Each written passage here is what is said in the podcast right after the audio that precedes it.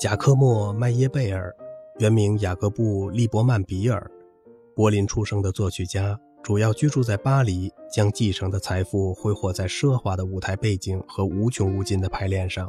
一次在柏林，合唱队在唱胡格诺教徒时非常温柔，麦耶贝尔生怕这软绵绵的声音会比匕首的祝福那一场失去应有的效果，于是叫来领唱，问他怎么才能让合唱更有精神。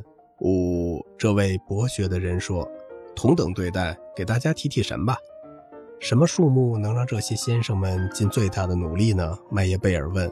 领唱说了一个数目，立刻就得到了满足。大家一转身就把钱都花掉了，果然有效果。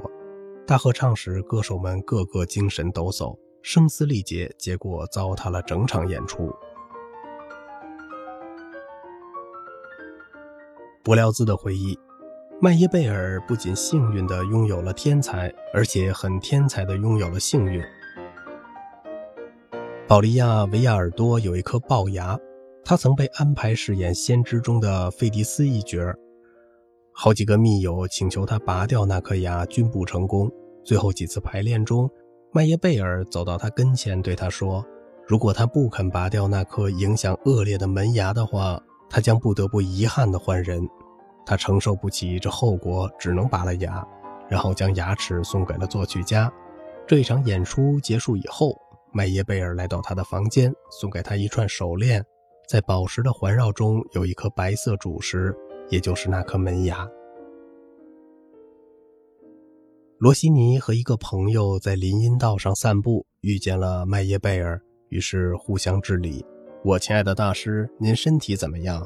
麦耶贝尔问道。不行喽，不行喽！你知道我消化不好，还有我可怜的头。哎，我恐怕是一天不如一天了。寒暄完了，两人继续散步。罗西尼的朋友问：“您怎么能编出这样的故事呢？您从来没有像现在这么健康过，却说什么一天不如一天。”啊哈，罗西尼回答：“当然了，但是那样说又有什么不好呢？你看他多高兴。”麦耶贝尔喜欢疯狂地听自己的音乐被一遍又一遍地排练，却不同意上演。一次，他像往常一样到罗西尼那里抱怨，唉声叹气：“你今天又怎么了？”罗西尼问。“哦，大师，他说，我再也受不了那些痛苦了，我不知道该怎么做。”罗西尼当然知道，他刚听完一次排练，就说：“我来告诉你是怎么回事。你听自己的音乐听得太多了。”麦耶贝尔死后不久，他那年轻的侄子写了一首葬礼进行曲，拿去给罗西尼看。当年轻人在钢琴前弹完这首乐曲，罗西尼说：“很好，很好。不过说实话，如果你死了，由你可怜的叔叔来写进行曲，是不是更好？”